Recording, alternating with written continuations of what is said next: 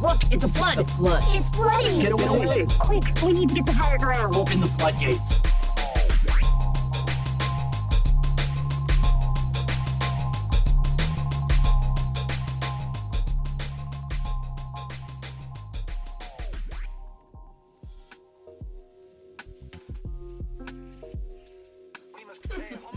You know that feeling of emptiness and hopelessness Barbie doesn't. That comes when you approach the end of a good TV series or something? Oh, that I hate that feeling, dude. I was specifically I was just talking to my brother about this, right? We were talking about uh, video games though, right? And it was like when you get close to the end of a good video game. Was it Tears of a Kingdom? No, it's, no, it's actually Ragnarok. Uh, Oh. for you. Yeah, when you get close to the end of a good video game, though, right? Like, I have found myself purposefully not watching a TV show or playing a video game anymore when I know I'm close to the end because I don't want it to be over, Right now, I'm torn. right? So, you're not playing Tears of a Kingdom. You're just crafting. Stop it. no, no, no, no, no, no, no, no. I'm playing Tears of a Kingdom. You're not playing the story. You're just seeing what kind of wild shit you can build to See, torture all I, of the fucking. Earlier this morning, I, I did the fire dungeon, and then, spoiler alert. Dun dun. I needed to find a fifth sage. All of a sudden, All of a sudden, there was a fifth sage so that was to on his page. down into the chasm and find the fifth sage, who, by the way, is a fucking robot. Well, okay, I would be a little surprised that there were robots in Zelda if I had not already played uh, Breath of the Wild. People were building their own mechs and everything. Yeah. And I, I think it's hilarious that the last like sage ability they give you is just actually a walking mech that you can equip stuff to, and it's Hey. like.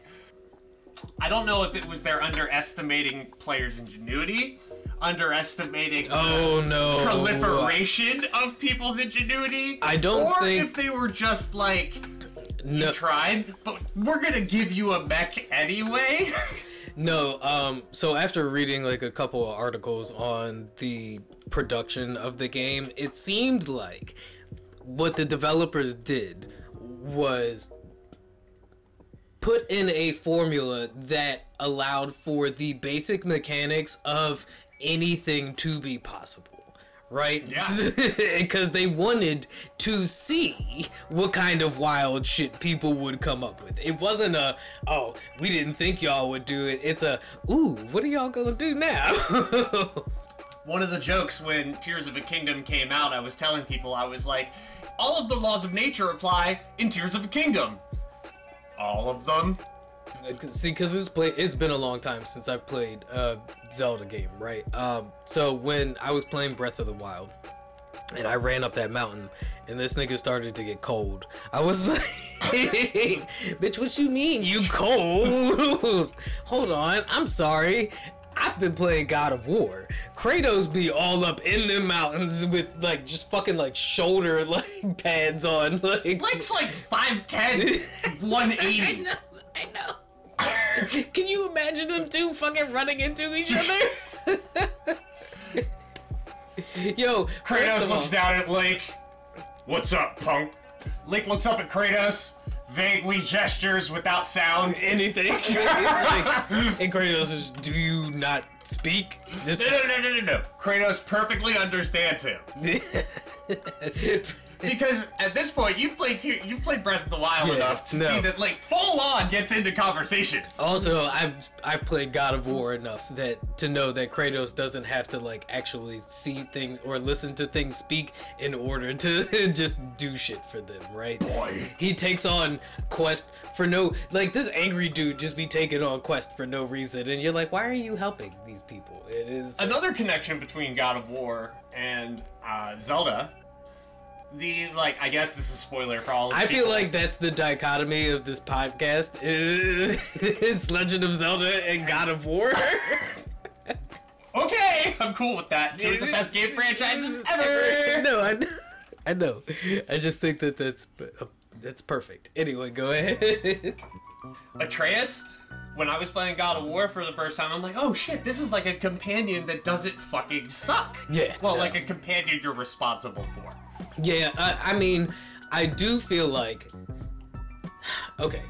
When the companion aspect was introduced in the God of War franchise, right? It was it, first of all, it's something. Well, let's go back to the first companions that were awful.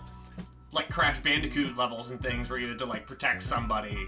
oh well, they would yeah. all they I feel wouldn't like- follow directions at all. Escort missions are different from like companions.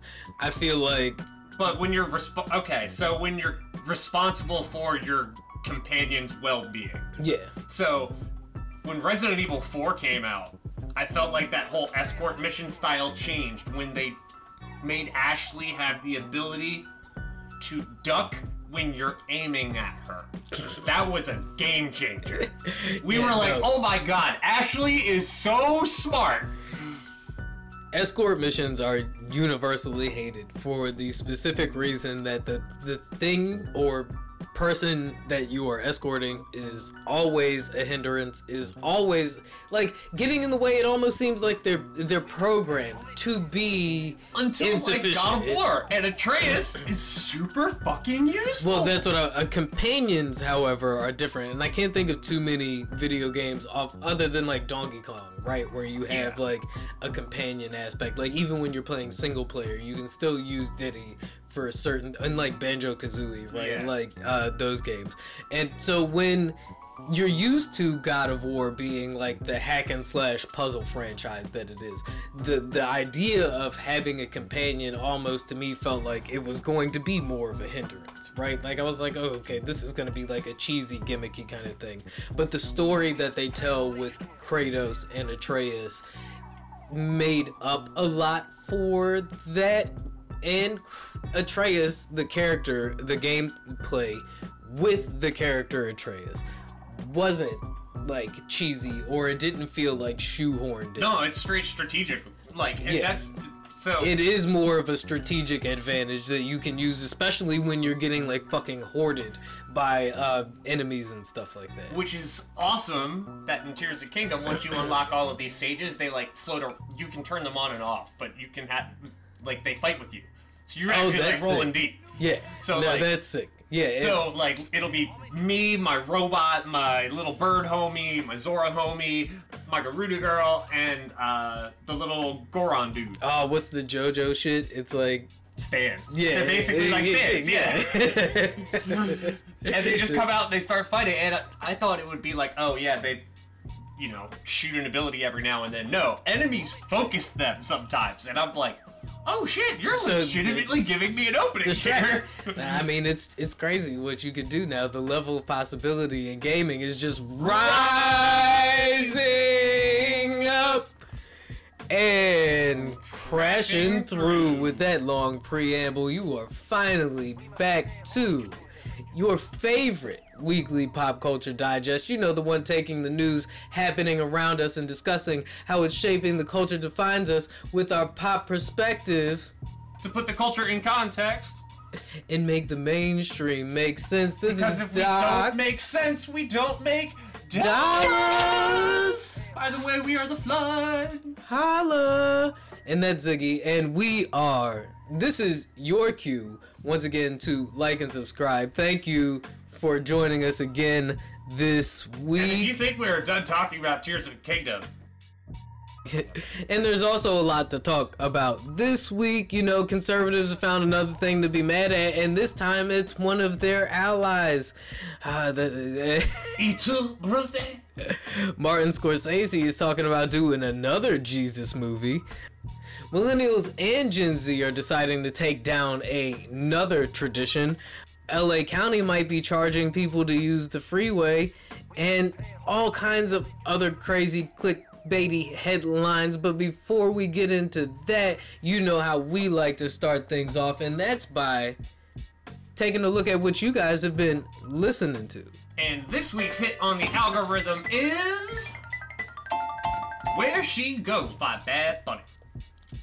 Man, listen, uh, Bad Bunny has been fucking absolutely dominating. The you were just saying, you were like, I wonder what it would be like if we took you to a reggaeton club. And I'm like, You would definitely hear some Bad Bunny. Anybody who is like that, there was that meme. How is Bad Bunny the number one uh, artist eh, right now being played across the world? And I've never heard a Bad Bunny song, and it's like, well, I mean, maybe you need to get from under that rock, buddy. maybe, maybe get from under that rock. Uh, you know, the, I know a lot of people who can't stand, or they they sit in that camp of people who can't stand modern music, right? And there Oh yeah. there is something to be said about even rap music, uh, especially as it has entered the sphere of pop music, has become extremely formulaic, and it does feel How long like does someone have to hold that opinion before they just are considered a curmudgeon? right because I always Like, if you've been holding that position for 20 years? Really? 20 years? I always No good music for tw- 20 years? I, I always counter with, "Are you really looking?" Because I don't feel like I actually have to look that hard for independent artists who are still making genuinely thoughtful and thought out music, right? Who are still making quote unquote art, who are still taking this craft and this tradition and this art form seriously. If you want to be lazy, I'm sorry MTV doesn't play music videos anymore. Yeah, I mean, I'm Right, gonna see what I think is one of the best bands in the world, and uh, Right, if you're I'm waiting seeing I'm seeing one of my favorite and who I think are one of the most talented bands in the world, the Amazons, on the seventh, which is three days from now. Hey, shout out to the shout out to the fucking in-house shows, right? Because Yeah. that's a house show, right? Like They are was- not selling through Ticketmaster. No, when was the last like And because of that, they're not getting nearly the publicity or attention. People complain Because, like all the time. They are so good? fucking. They're good. People Good. complain all the time that rock music is dead, right? And I'm like, well, are when was the last time you've been to a house show? When was the last time? I, I it's been a while for me. Yeah, I'm not gonna in sit up here this in place front, is at but the like, basement of a a, a pub. with, this is the perfect time to really start supporting the indie scene again. Now that Like things like Maryland's own Pulp Noir. Shout out Raph. Yeah, because they got a fucking show coming up. Yep. Right? Like, shout out to friend of the pod, uh, Raph and Pulp Noir. Yep. They have a show coming up. Caffeine Rush also has a show coming up. Um, this is the perfect time for all of you fucking mouth breathers who love to just complain that the system has ruined everything and art is dead and they've co-opted Burning Man and they've gentrified Coachella. Like you can't get cheap tickets anywhere right? Now is the time to support your local industries because they are like they are breathing life into music right now especially with like this post covid scene going on. Um, there has really been a resurgence for independent local venues who are trying to make the scene like thrive again Yeah, right so- like ah, god damn it what's the word i'm looking for uh who are really trying to like cut through all of that mainstream bullshit the Amazon show, they're not selling through Ticketmaster or Live Nation or Ticket Nation, whatever Yeah. the fuck they want to call themselves now. They're the same company. Uh, they sold through this app called Dice, and the ticket after tax and service fees was $19.84, which kind of was a red flag for me. I'm gonna like be like the Jay Z gift, rock it out, and then look it up for an asteroid. Like, You're like, oh, uh, did y'all did y'all do that on purpose? Was that was that on purpose? The 1984 thing? Yeah, but Oh. no, we uh, th- that's actually gonna be like a little uh, flood fan show. Falcon's gonna be there, Young Callan gonna be there, Little Bees, Light yeah, Lightkeeper's gonna be there. And that's and listen, if y'all want to show up and support local music, then y'all can show up and see Zig, right? So Uh, well, by then it will be over. But I oh, will well, tell you enough. yeah, right? you missed a hell of a show. Y'all missed We can a just hell of a show. cut that part out, right? I guess that would have been good for last week's episode. Or it was a bad show, but I'm not gonna say that it was a bad show. It was a good show. It was the best show. It was the bigliest of shows.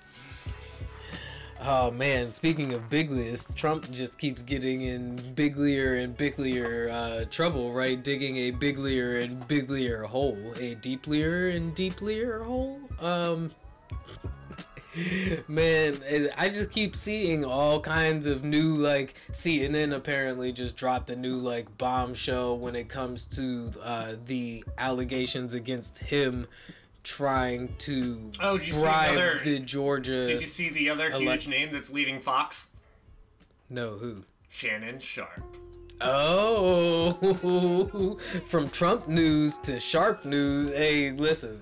FS1 is going to be buying out Uncle Shannon. FS1. Uh, so. Fox Sports 1. Oh, okay. All right. All right. So they're buying out his contract and saying goodbye to. Yeah. Oh, that's okay. I get. I get you now. I get you now.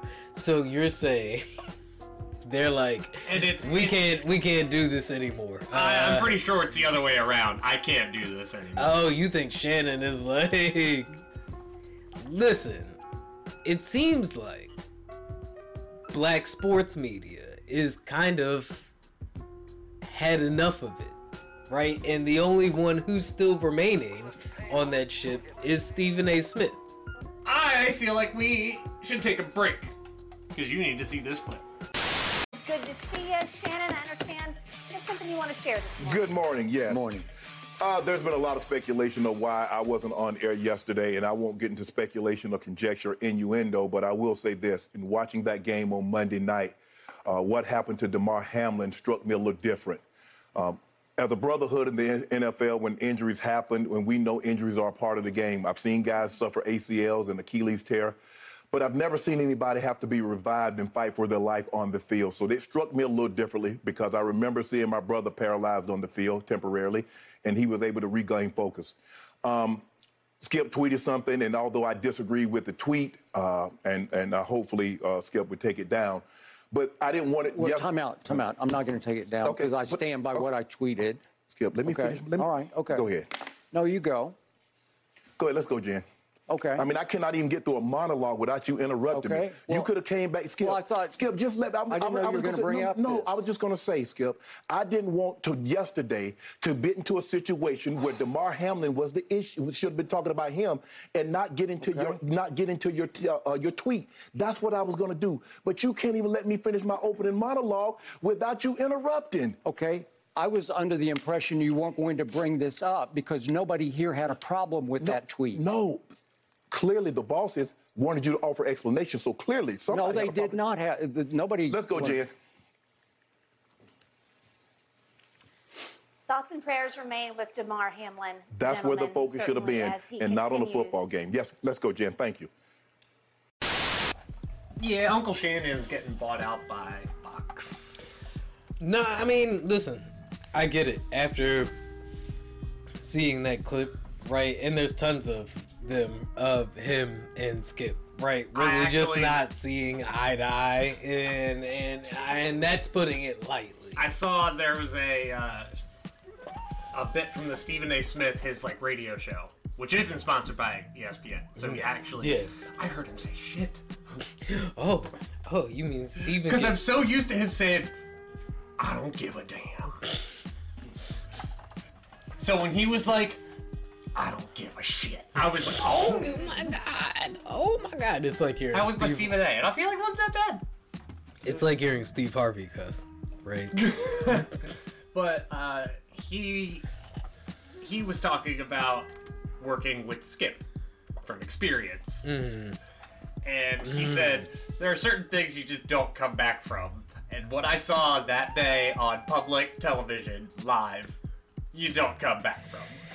Yeah, no, dude. It that that's why I asked you was this live, right? Yeah. Because there's I feel like there would have been a difference in Fox Sports choosing to air that versus them having that discussion and there was no choice to cut away from camera, right? Like that that was real Yeah, right? Like that that and and I just feel like there's no reconciling.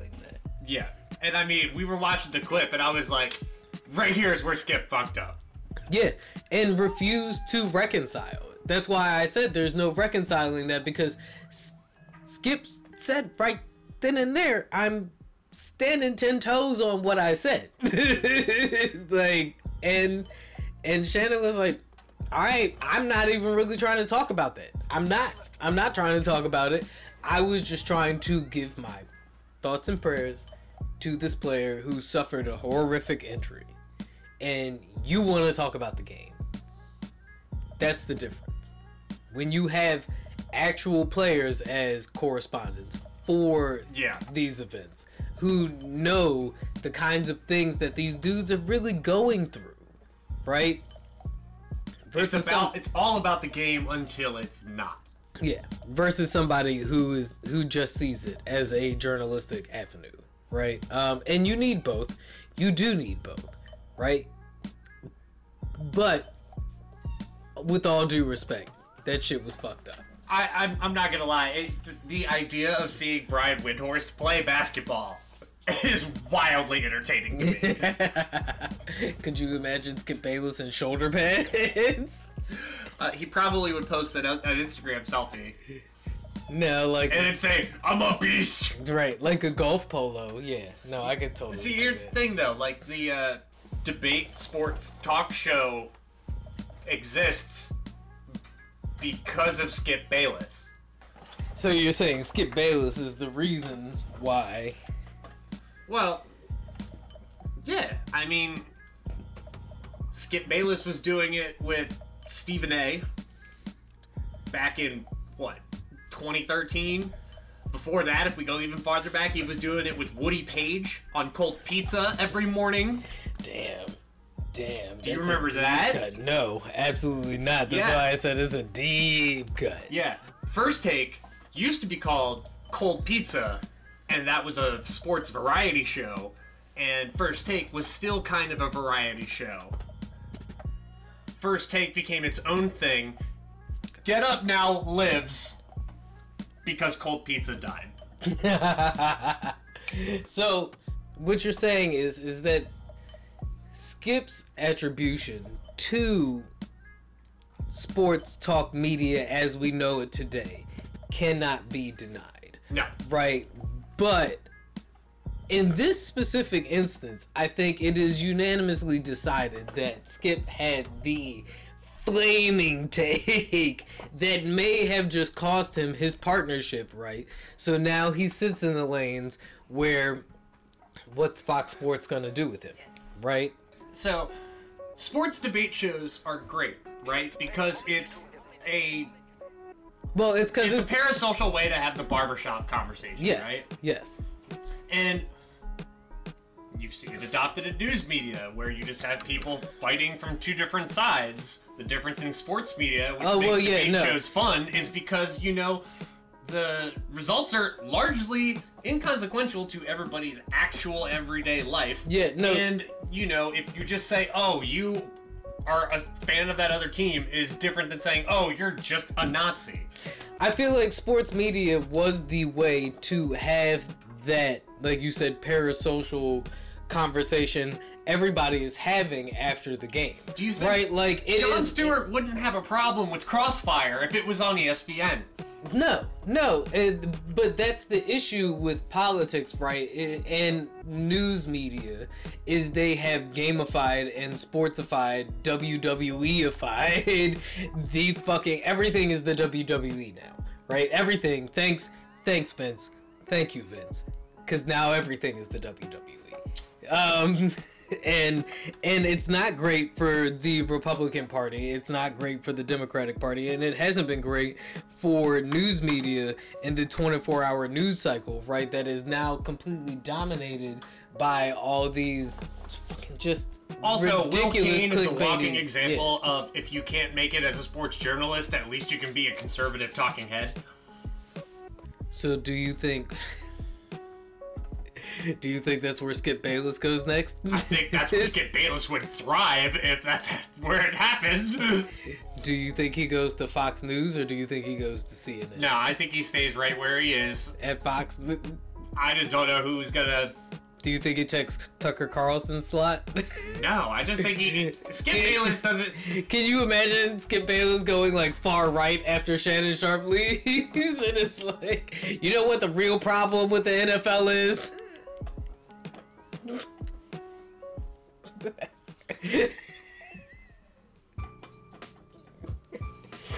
the speechless. So I was thinking, I, I was thinking the other day while doing deliveries that like, you know, if you think about like being a cop as like an RPG, and you're just like farming for materials, then all of a sudden you get a random like rare drop. Oh, this one is crack with them. Oh my god. okay, first of all, I feel like LARPing is what a lot of cops and uh, military guys do. No disrespect. You know who you are. Obviously, I'm not talking about the ones who do it genuinely. But I do feel like, especially nowadays, there's a lot of guys who played Call of Duty. right? And we're like, you know what? you know what, buddy? You listen, the last writer's strike, you know what became one of the most popular shows on TV? Cops. It was part of the reason why reality TV is as big as it is now. Um, culture and context. Yup. This is your second reminder to like and subscribe. Uh, but no, for real though, dude. Like, how many people do you think? How many kids do you think became cops after watching Cops? I'm not saying there's a correlation. I'm just saying that like the way that conservatives like to claim media affects people right? Uh, but also continue to deny the effects that their indoctrinative media had on them, right? All eh, I mean, if you go back and watch them old timey fucking propaganda Disney cartoons where Donald Duck is this nigga Donald Duck literally has PTSD from his time in the Navy, dog. But we're not we're not talking about that, right? We're not. That actually sounds really interesting. no, Are I there mean, like, like there's theories that that's like, why Disney he Vault? snaps. Is there like Disney Vault cartoons that have like having flashbacks and shit like that? Yes. No, no, absolutely not. They're not in the vault either. You can go back and see Donald's like nightmares of like fighting Hitler in World War II. Why You did not know that? No, dude, you, you, you cook. No. you, you cook. What? What do you mean? No, this is like I feel like this is common internet knowledge or pop culture knowledge. Well, then Donald Duck the was masses that don't know. uh, Donald Duck was in the Navy. That's why he wears the I like. know he was in the Navy. Yes, uh, during World War II. Old ass duck. Yes. All right, I mean, on. yes. I mean, retrospectively, like Donald I do know a that pretty Japan old used duck. animation uh, as a way to push. We did too. Yeah, I no, mean- absolutely. so Ameri- do you know? America literally do you know how? to punch Hitler in the mouth. so- Uh, I was gonna. All right. So like, here's a tangent, wild tangent. You know how cartoons like got started in America, right? They used to run. They used to be pre-roll ads before movies. Like the before cartoons were regularly run in TV household in like households on TV. They were things that you would see in movie theaters before the movie would start, and lots of them were either commercials or propaganda videos. Most of them were propaganda videos for like joining the military because a lot of what was happening at that time was like World War One and shit like that, and American expansion. So when you would go to the movie theaters to see Gone with the Wind and stuff, a little cartoon would play beforehand. Like a little fucking like five to like ten minute cartoon, right? That's where you would see Betty Boop and all of those iconic uh, 1920s Popeye and all of that shit right? And eventually, when uh, TVs became more commonplace than households, those beloved movie characters then just transitioned right on into the new media spectrum. Kind of like how Doug, Doug Funnie from the Nickelodeon cartoon, you know where Doug came from? An orange juice commercial. That's so cute. So like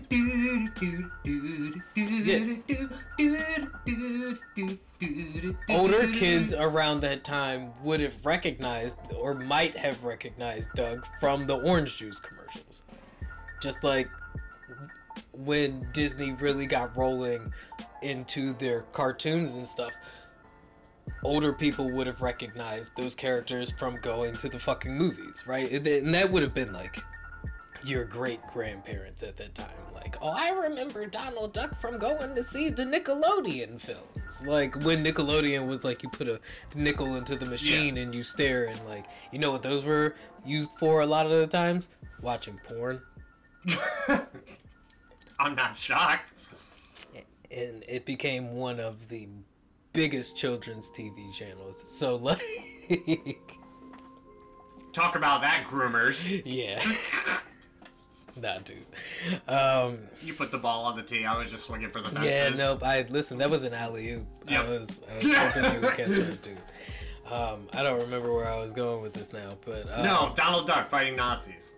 Oh yeah, no, dude. So uh, around the time Disney was really like making money, World War II was going on, and The Disney Walt Disney Age, being the Snow White. patriot he was, was all for taking his property and using it to support the war effort, right? So they made lots of propaganda films with Disney characters, one of them being Donald Duck, right? Like I think they kept Mickey out of it for the most part because they wanted Mickey to be seen as like this family wholesome thing, right? But they had no problem throwing Donald into war.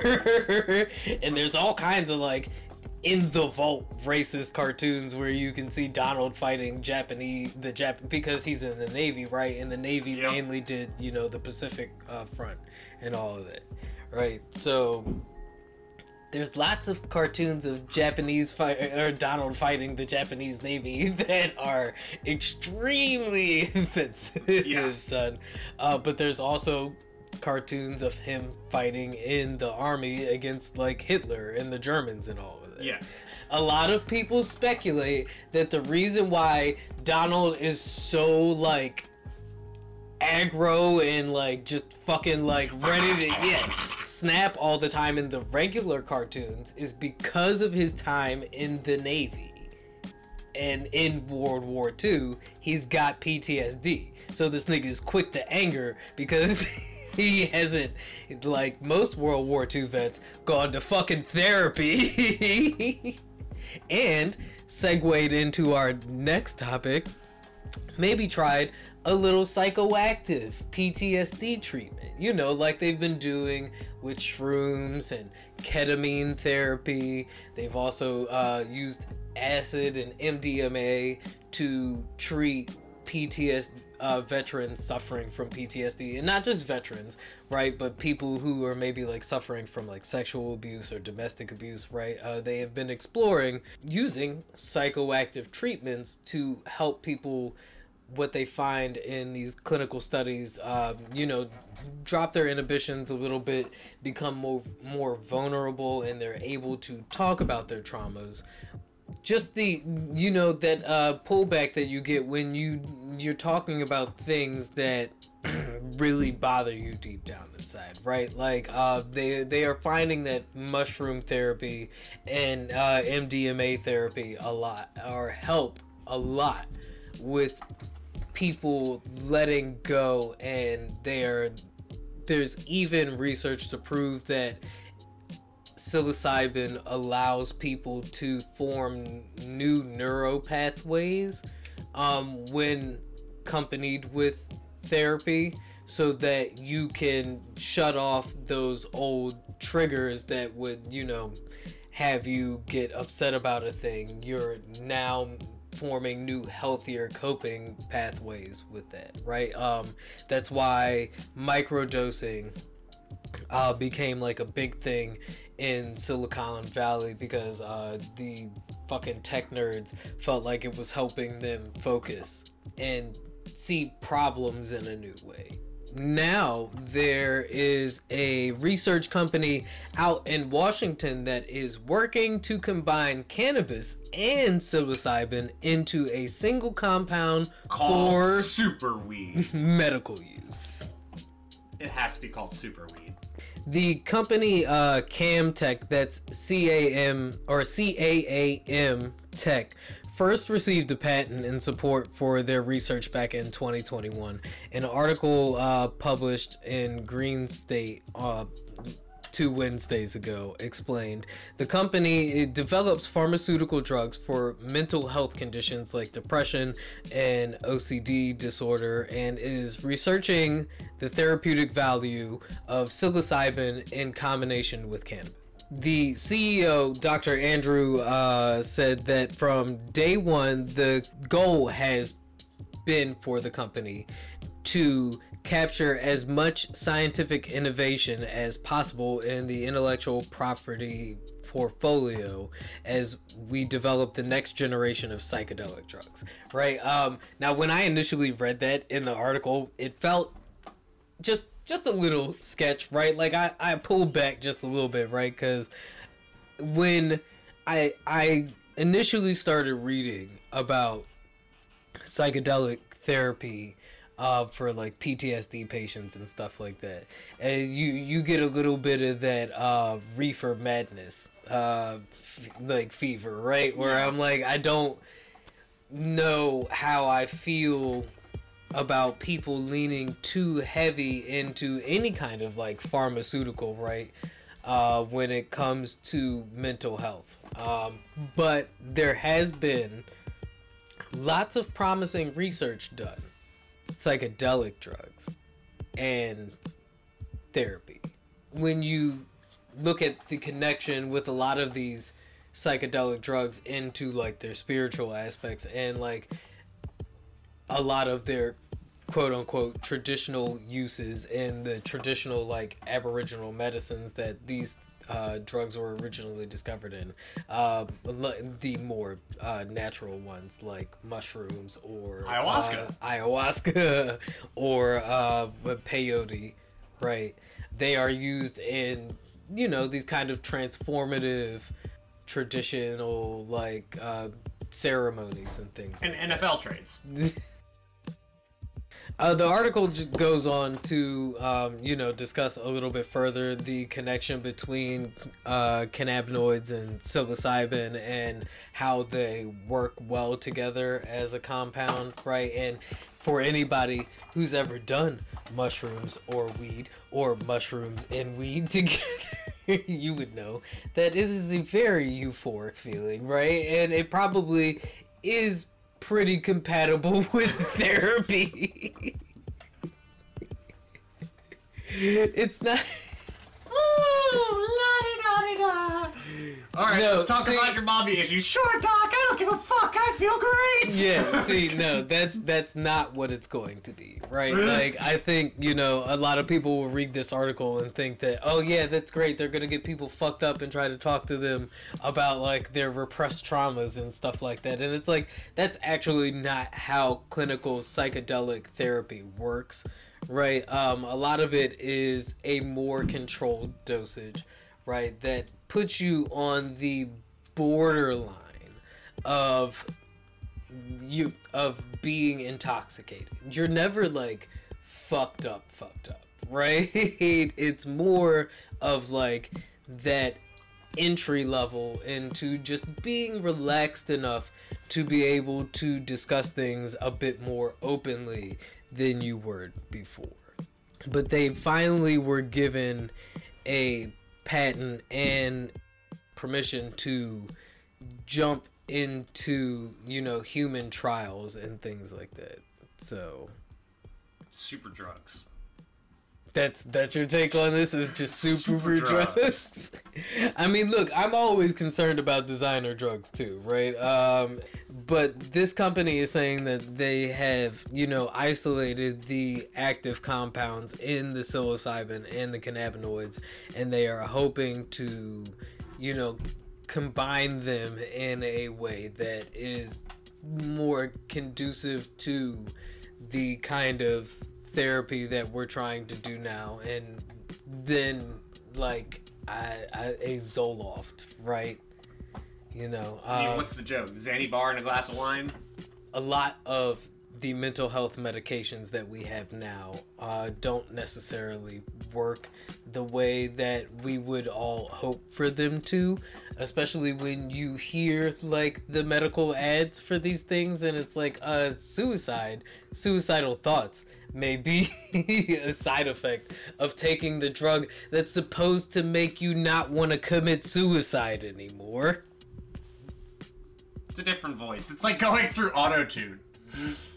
with legalization progressing as it is now, right? Um, do you know they say, uh, dude, what is it? Schizophrenia is like regional, right? Like in the West, people who have schizophrenia tend to hear more. Uh, they tend to be more like paranoid because the voices in their head tend to be more like negative and aggressive.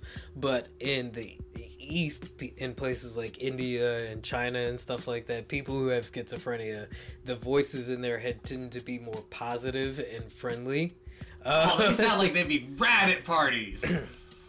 so a lot of it has they're thinking that a lot of the effects of that or how it affects you has to do with the way you were brought up culturally.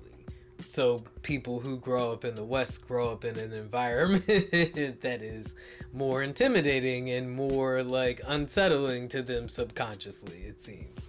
Um, and but here, have some super weed. Sure, Doc. Let's talk about trauma. See, you say super weed, and it makes it. I truly feel like, though, we joke, right? But I feel like joking like that is part of the reason why I feel like people on the right you don't take you know psychoactive therapy very seriously right? Like or or mental health therapy very seriously. They're like oh you gotta go pay fucking $455 an hour to talk to a guy about your problems huh? Somebody that's not gonna judge you buddy. You know what you know what your grandpa did? Judge the fuck out of you? he came home and he drank two ounces not two ounces he drank whiskey till he fell asleep and he just forgot about his problems. Buddy that's what he did and that's why he lived to the ripe old age of 54 now if you want to be a tough grizzled old man just like grandpa clint i'm the only reason clint eastwood is still fucking alive is because he's a fucking multi a multi-million dollar actor right? Like come on man. Like let's not pretend. Like He's he's a duplicitous figure in Hollywood mythos. let's not pretend like it's not time to start taking mental health a little bit more seriously.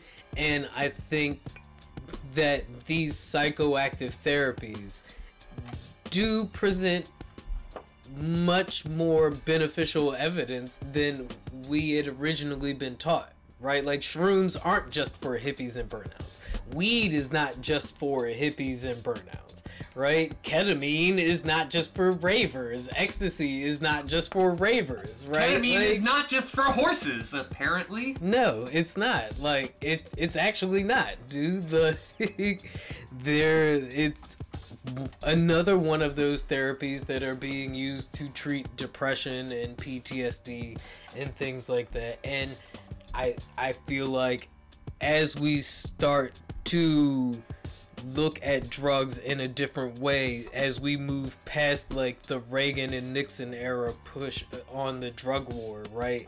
We can begin because that is what was happening with these drugs before all of that.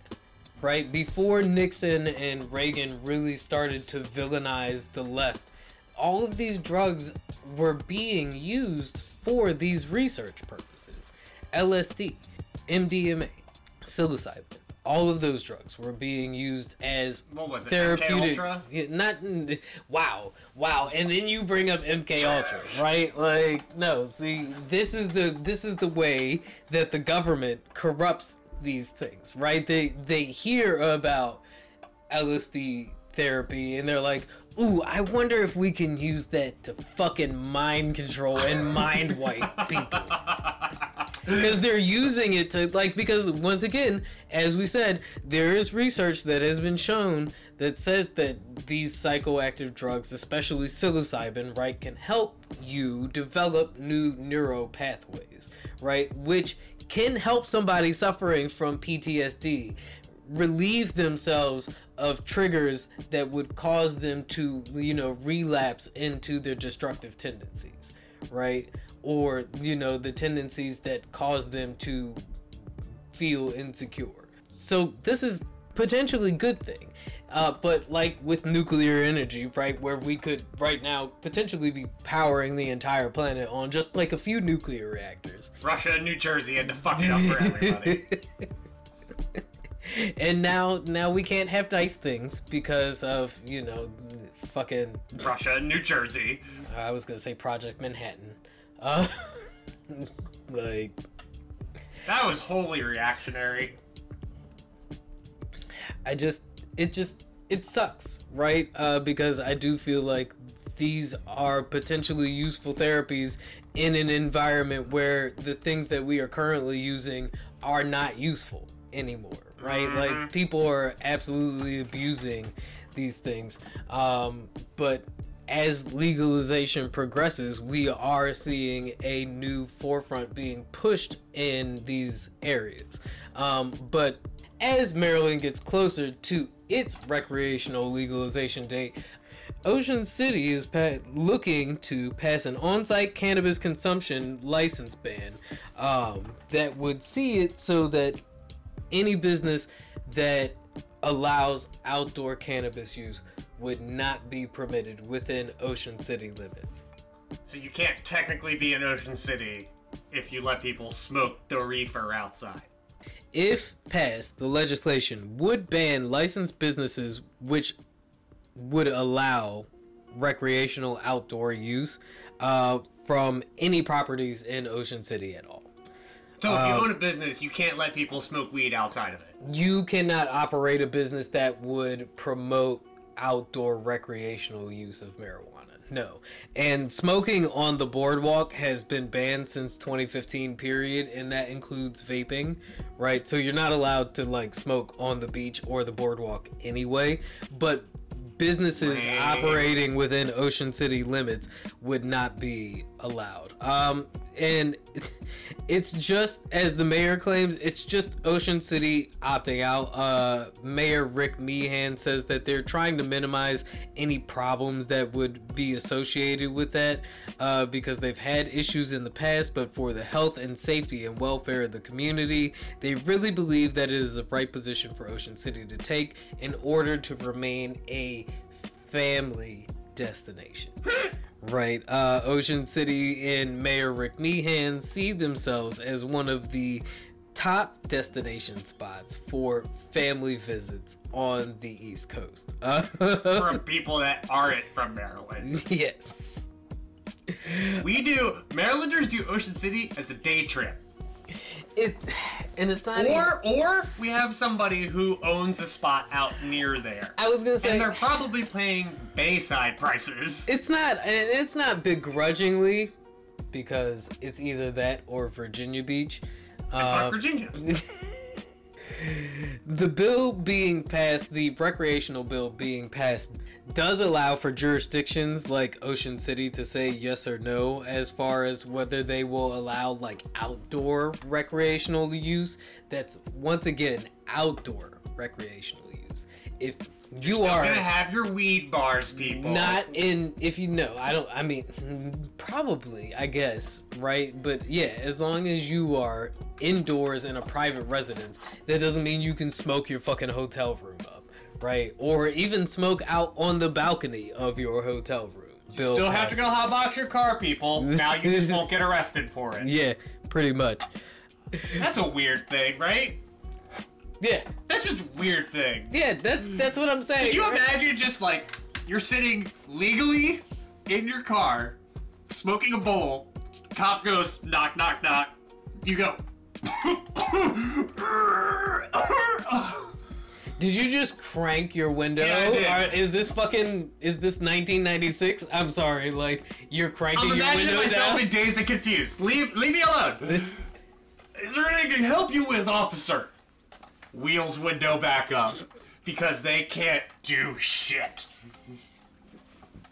If you're sitting behind the wheel of a car and the car is running and you're hotboxing your car, I feel like they can totally do something. Car's not on. That's why I had manual crank windows. Put the keys in the trunk, people. Um, But with that being said, I think moving forward, it would be best to make sure you take your breaks on private property uh, because Ocean City doesn't really want people thinking they can just come and hotbox the beach.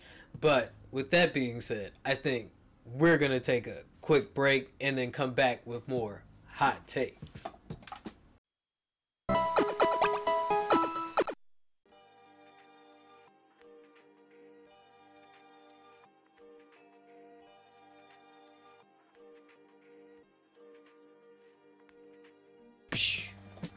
Welcome back. Speaking Welcome back. of welcoming back, your boy Martin Scorsese is back in the news. When did Martin Scorsese become my boy? Don't deny it. You know you love. I do love them. Marty. Ew, what the fuck? anyway, um, What, the voice? Martin Scorsese recently debuted his newest flick at Cannes, right? Killers of the Flower Moon. Cannes being the uh, film festival, right? Yeah. starring Leonardo DiCaprio, Robert De Niro, and Lily Gladstone, uh, is Martin Scorsese's new Western true crime thriller about the U.S. murders of the Osage tribe. If I excuse me if I'm butchering that name, um, in the early 1920s, based on the You have to butcher their name, too. based on the nonfiction bestseller by David Grann, right? Uh, co-written with Eric Roth, Scorsese crafts an epic, creeping existential horror about the birth of the American century um, through this macabre, quasi-genocidal serial killing tale, and I am kind of excited about that. That sounds fucked up, right? No, that doesn't sound fucked up. No, it's a because- Scorsese yeah, movie with yeah, Leo and Robert De yeah, Niro. and- You're allowed to be excited. Um, it it got a standing ovation, obviously, because fucking Martin Scorsese, Scorsese. and Leonardo DiCaprio and Robert De Niro and Lily. Gladstone. Um, but following that, uh, there came a little bit of a blurb that you were excited about, which was Martin Scorsese announcing that he intends to make another movie about Jesus. For starters, he made a movie about Jesus already? Yeah, you haven't seen the uh so I've seen some of the last temptation of Christ just like how I've seen lots of movies, right? Like I've seen clips and I've seen it playing halfway through and watched maybe like 30 minutes of it and then clicked off cuz I was like what the fuck is this? Um but yes, no, this would be Martin Scorsese's second movie about Jesus. Uh, the last one being The Last Temptation of Christ, starring Willem Dafoe, right? Um, When did that come out? uh, 1988. Right. Um, I'll have to watch that. It angered many conservative Catholics for its depiction of Christ, a man torn between God and earthly pleasures. The film included a dream sequence in which Jesus had sex with Mary Magdalene. Oh no. so, um, Scandalous. you know, Martin Scorsese be, you know, pushing boundaries. This won't be a Mel Gibson affair, right? Uh, it might be as bloody as a Mel Gibson affair, but it won't be, you know, that kind of deal. Uh, Martin Scorsese has already flown out to the Vatican to meet with the Pope to talk with him uh, about you know the potential workings of the movie. Um he's excited about it. He's not denying it. Like it's him who said out in the open that this is what he plans to do. Martin or the Pope? are you suggesting that the pope said that martin scorsese is going to make a movie about jesus? Like the pope is just running around to like tmz like hey yo harvey. I have a message from God. and by God I mean the God of Hollywood film, Martin Scorsese.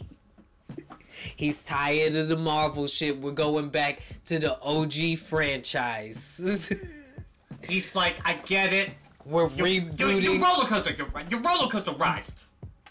we're rebooting. I want a. Ferris wheel. We're rebooting Jesus. Bringing Jesus into the 21st century, 2023 version of Jesus. Before Mark Wahlberg has a chance to do it. Nobody would believe Jesus in 2023. They just say he's really good at editing. Uh, have you heard that Mark Wahlberg has a faith-based production company, like a company that makes movies about Jesus? No. Yeah, you know, because he's trying to show Kevin Sorbo how to do it. And as a matter of fact, he's really, really sticking to it. Uh, and so much so that, according to a Fandom Wire article, Mark Wahlberg is currently petitioning the U.S. government to give him $190 million in tax credits to turn Las Vegas into the new Hollywood, baby. What are you gonna do with 190 million dollars in Vegas? Mark Wahlberg has approached the Nevada lawmaker or the Nevada government expressing his desire uh, to turn Las Vegas into Hollywood 2.0 with a package of 190 million dollars annually in tax credits for starting a production business in Las Vegas. A couple of weeks ago for passing a bill on film production stating that he's looking to create around like 10,000 jobs with this studio alone, right? Uh, so he's pushing like the job creation aspect of this, in stating specifically his frustration with Hollywood favoring certain groups of actors and things like that. And here's where I'm gonna have to agree with Mark a little bit. You're gonna you're gonna agree with like the ultimate masshole? begrudgingly, and I don't not okay. I don't dislike Mark Wahlberg, right? Like I think there are fair judgments to place I, I think on Mark Mark Wahlberg. hilarious, personally. I think the idea of him running a faith-based production company is absolutely crazy considering his trajectory, right? Um, but in this Fandom Wire article, uh, as I said, that was probably cut out earlier because it should be cut out. Futures that his wife was like looking to leave Hollywood and move to Florida, and they bought a home. He bought like this uh fucking huge. Uh, what did it say? Like fucking twelve uh acre. Uh, oh no, excuse me, 2.5 acre plot in Las Vegas, right? Um, that they moved to instead. Um, so it sounds like there was other shit going on inside of the Wahlberg family, but this venture, however, looks like it may be Mark really like addressing something that kind of needs to be addressed at the moment, but for all the wrong reasons, right? Like after losing the Transformers franchise and just not really being able to maintain a franchise in the last couple of years. How Uh, many Transformers movies was he even in? I think I've only ever seen one with him. I think it was at least two of them, but Was it- he ever in one with Shia LaBeouf? No, I think Mark came in after the Shia LaBeouf. Uh, after the Shia LaBeouf. Can we start referring to He came Shia in LaBeouf? after Uh, Shia LaBeouf. No, no, the Shia LaBeouf. anyway, We're um, now safe from the Shia LaBeouf. this is one of those things where I feel like Mark is right for all the wrong reasons, and I don't know if I trust Mark Wahlberg to be the guy that starts the Trust me, new bro. Hollywood. Trust me, bro. I can, you can't keep me cooped up in here, okay? I am a peacock. You gotta let me fly.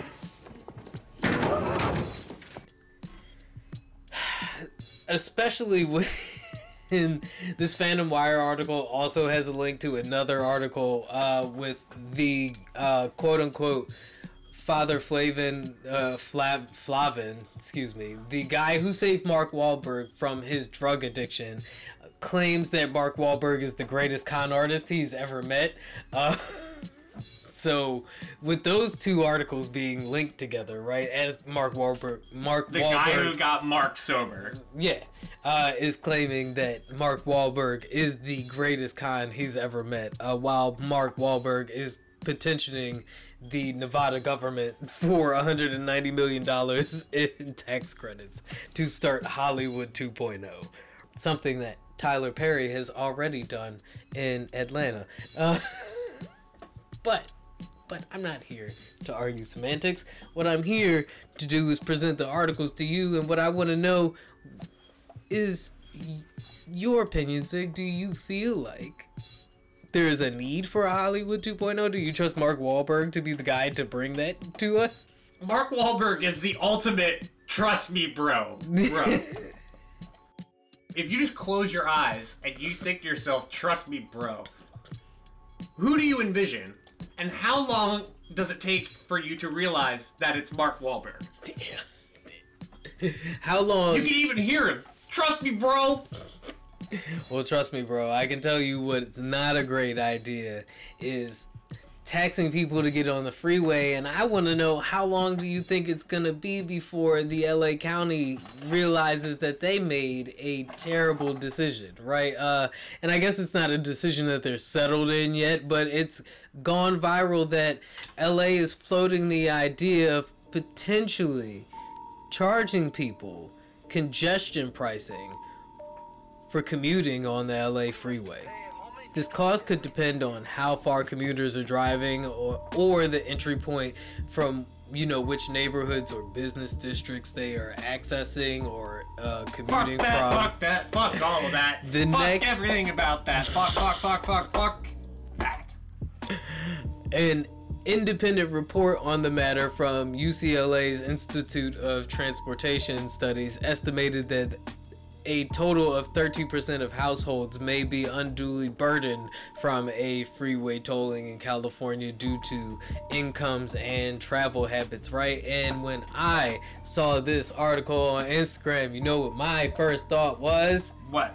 Just say you hate poor people. Just say it. Just say you hate poor people. god damn it, dude. Like, oh my god. Cause who else, right? Like, uh, and I even saw in a different article, right? Uh, in the NBC Los Angeles article, there were advocates for this program who were suggesting the revenue from this program could be used to benefit low income households in other ways and that there could Don't be say if somebody has more money, they can use it somewhere else.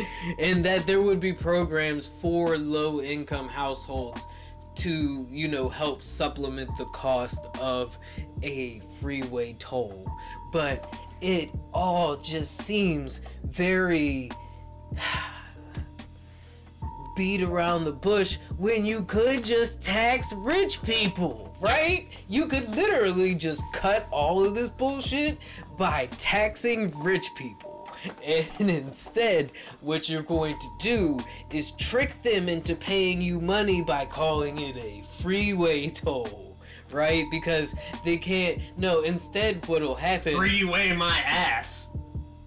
thanks to capitalism, is an easy pass will pop up that allows people who are benefiting from the system more than others to shortcut their way through the freeway toll, right? Like it'll be like fucking I don't know, you pay like thirty dollars a month and you don't have to pay the freeway toll, right? So once again, poor people still fucking suffer because if you can't afford another subscription and you don't want to just stop eating avocado toast and watching Netflix, then yeah, no, you're gonna have to like pay to like and it and you're already paying based on some of the statistics that I was looking at earlier, right? Like TomTom's, uh, the uh, GPS company, right, or the company that makes all those GPSs, right?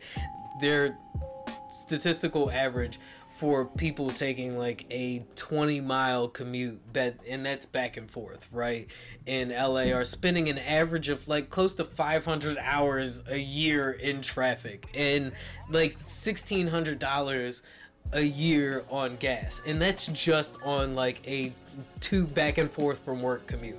And that's 10 miles back and forth. That's being pretty generous for a commute to work. Lots of people have to travel a lot further than that to get to work to earn what you would call a quote unquote livable wage right? And now we're going to just fucking cut into that even more than la rents are already cutting into right? Uh, because yeah, lots of people working in LA probably can't even afford to fucking live in LA. Yeah. So let's just say it. Come on, say it with me. We hate poor, Poor people. people. Yes, yes, guys, come on now. God damn. It's like fucking Dora. Do you? Yeah, we do too. I think the only thing they may hate more than poor people, millennials and Gen Zers. I think is maybe the only thing they hate as much, if not What industry are we killing this week? the same as poor people. And I say that because I found another off the wall fucking article that suggests we are killing another tradition. And that tradition, this time we're coming for your meal plan. That's right, baby. The traditional three square meals a day thing. Nah. Nope. According to focus studies, millennials, we don't want any of that. Get that shit out of here. Uh, you know what we like, millennials and Gen Zers? Apparently, we're rebelling by swapping out our meals for snacks. Yep. According to Nick Graham, the global insight and analytics chief over at um, Mondelez, which is the company behind Oreo and Ritz brand, right? Uh, he told Fortune magazine that what we've really seen is they're big snackers and they want variety and diversity. I hate everything about this article, by the way. Like, everything about this article pissed me off so much because it And- all boiled down to millennials and Gen Z don't have the time to sit down and eat three square meals a day, so they snack a lot. And they want snacks that taste good and are healthy for you. You don't say. That's no no bullshit. That's literally how I felt reading this shit.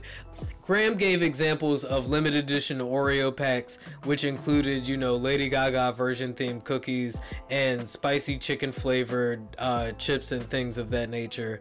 Products, he said, were designed to offer consumers something familiar, but with a twist to elevate the snacking experience for Gen Z and millennials we think about them not just as a product but as a whole consumer experience uh, it's i think what's as important for this generation isn't just the flavor of the product but it's the experience increasing the interest more as an experiential snack and a novel or exotic flavor 80% of gen z and millennials are open to trying new flavors right it's so fucking stupid. It's so fucking out of touch, right? They don't understand that. the next quote is literally Gen Z and millennials have grown up in a world of choice, Graham says. What we've seen is their need for snacking is much more diverse because we have a broadened horizon of taste. They're acting like we are so demanding and we need uh, this like special like artisan like it just i it it's Let me, let, here's here's how this goes. When we were kids, we always would get to grab something and throw it in the shopping cart, and then we would hang out with friends at their houses, and they would do the same thing, but with for different things. So everybody basically would just steal everybody else's Pop Tarts. Graham does acknowledge that due to the busier lifestyles and affordability, their choices are are our choices are different, right? Um, a lot of us are working fucking like crazy hours and we don't have time even after fucking the pandemic to sit down and cook three square meals a day like even people who are fitness but like even if you're like if you go on youtube and you look at like the fitness like side of YouTube, people who meal plan on that side still still have to like be shown how to fucking meal plan affordably and conveniently because most of us just don't have fucking time for that bullshit because of inflation and like high work demand, right? Like our work life balance is fucking suck right now. The article goes on to mention how like a lot of snacks uh, that are have been popular over the last couple of years have gone viral on TikTok as if like social media is this driving force in in uh, our like snacking culture and I will say I was at 7-Eleven the other day, and you know it was right out in front of me on the uh, cash register display. Mr. Beast Deez Nuts bars. shut up I'm not even joking. I I ha- Mr. Beast these Nuts bars. I feel some kind of way about the gentrification of these nuts, but we're not gonna get into that right now. Uh, the article goes on to say other bullshit things like the these younger shoppers are a little bit more demanding because they know they can be, and that's how they've grown up. And I think the industry responds pretty well to that. I feel like that's not how capitalism is supposed to work, then then we really need to sit down and have a discussion about what the fuck capitalism is, It's dude. like, look, this is the system that's to blame for everything, and we're not even using it to its full potential. I'm just saying, like this art, like when I found this Fortune article, it made me feel like the writer was complaining about the shift in the market and every time i see one of these millennials and gen z are killing off this industry right they're always complaining about this shift in the fucking market and it's like aren't you all the ones that say oh the market will decide how trends go The market will correct itself. and except for when that Well, correction correct goes yourself. in a way that you don't like that ends up with millennials and Gen Z not buying diamonds for fucking wedding rings and shit like that. And oh, we're letting ties go out of fashion. like, shut the fuck up. And now you're mad because you've put us in a position where we have to work all the time and we don't have time. Nobody has time to fucking cook anymore. Uh, Nobody has time to grocery shop. That's why we literally have like Blue Apron. fucking Hello Fresh, right?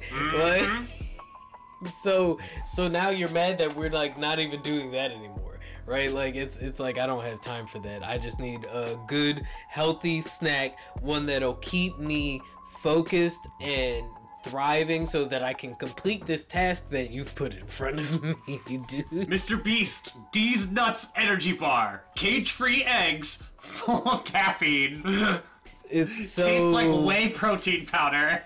it is so delusional, dude. It's so funny to me. Like, oh my god, yes, we're demanding more from our snacks. We're demanding that they aren't just packed full of sugar, and, right? And that they have some kind of variety, and that they do bring us some kind of like fulfillment that you should get from eating, right? Like when you go out to fine dining, part of that fine dining is the experience that you get along with the tasty food, right? Yep. Why can we not ask the same from our snacks? If I'm gonna be sitting in my living room, rotting away in my bed, right? Like like a, a good millennial and Gen Z does when we are experiencing self-care, I want adequate snacks for that. what the fuck?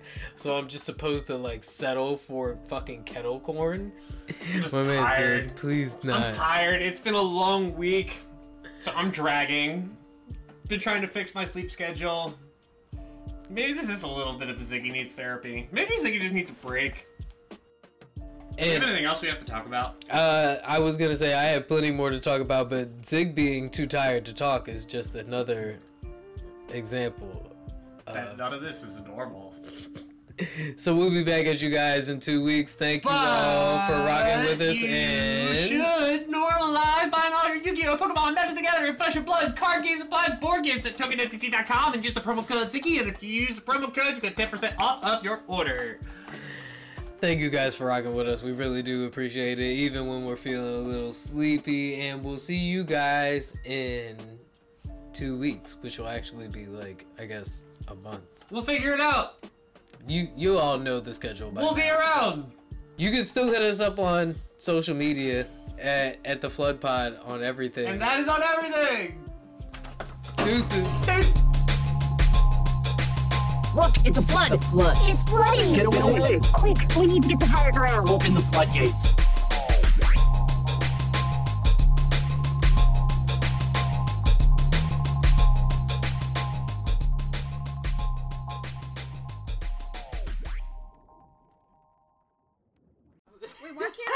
It is time to